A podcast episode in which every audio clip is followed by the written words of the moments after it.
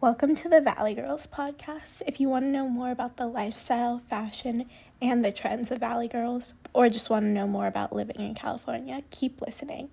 Just remember, being a Valley Girl is not a certain look or a location or even a way of speaking.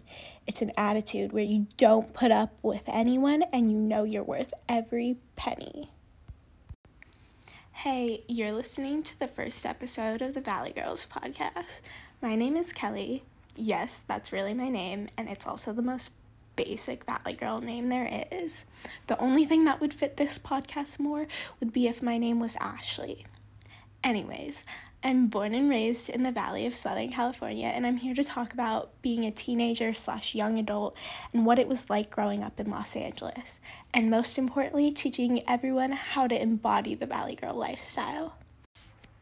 So, just to get this out of the way, I try and contain my accent as much as possible in this podcast because it turns out not everyone can stand a conversation with a million likes and no yas in it. I guess we should start off with the most important part of this podcast, which also happens to be the name Valley Girls. While Urban Dictionary and movies will lead you to believe you have to live in LA, have blonde hair, say totally every other word, and spend hours at the mall, being a true Valley girl is so much more. Valley girls have the laid back attitude of Malibu and Manhattan Beach, but the boss like confidence of West Hollywood.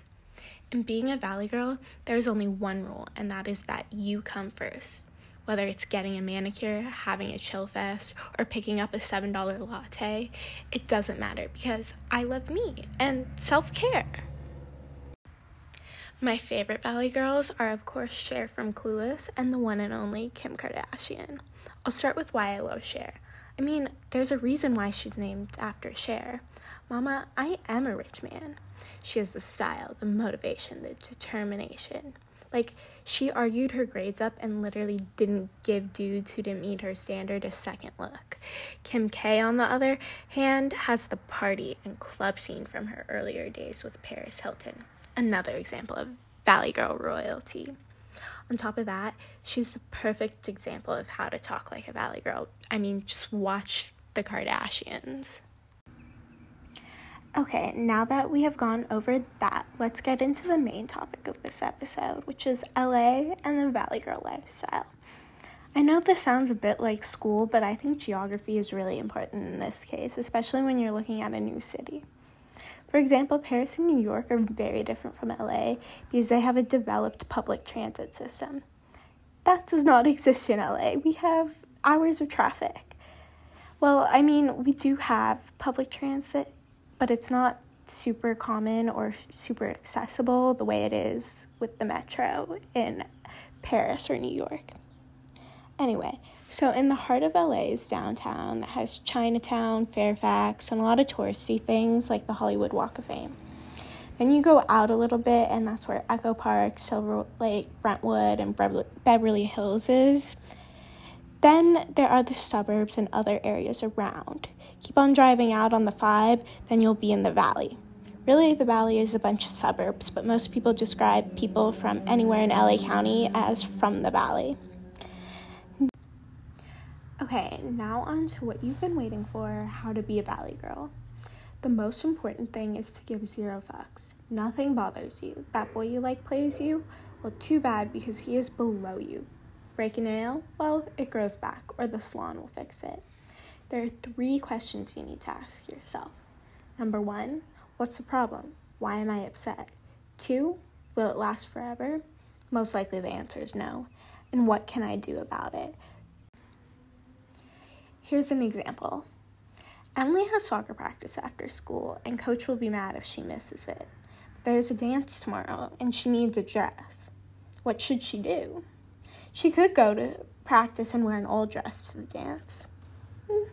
That's a possibility. What a valley girl would do is skip practice because there will be more. Go to the mall for the dress instead, and then take it like a woman when coach yells at you.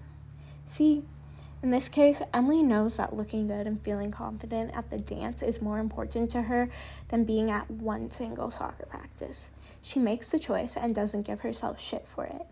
Being a Valley Girl is about putting yourself first, not adhering to the wishes of others. Okay, here's another example. Val has a math final in two days. She really needs to do well because it's worth 30% of her grade and she has to pass it to get into calculus. What should she do? I'll tell you what she's definitely not going to do. Val is not going to let her anxiety get in the way of her studying. She will not distract herself by going on her phone. And instead, she'll put in the time and make sure she studies for this final in this case, Val wants to do well in the math class, so she will acknowledge that she's worried about getting a good grade, then she will put that fear aside and make herself study. See, everyone has different values, and there's no right values to have, as long as they bring you fulfillment and joy. That, that's what I want to leave you with. There's not one correct way to live. For me, I like doing things that empower me and other people. That's why I started this podcast. Thanks for listening, and remember just ask yourself what a Valley Girl would do. Be sure to listen next week to the podcast because I'll be having a chill conversation with another Valley Girl. Thanks so much for listening. XOXO, Valley Girl.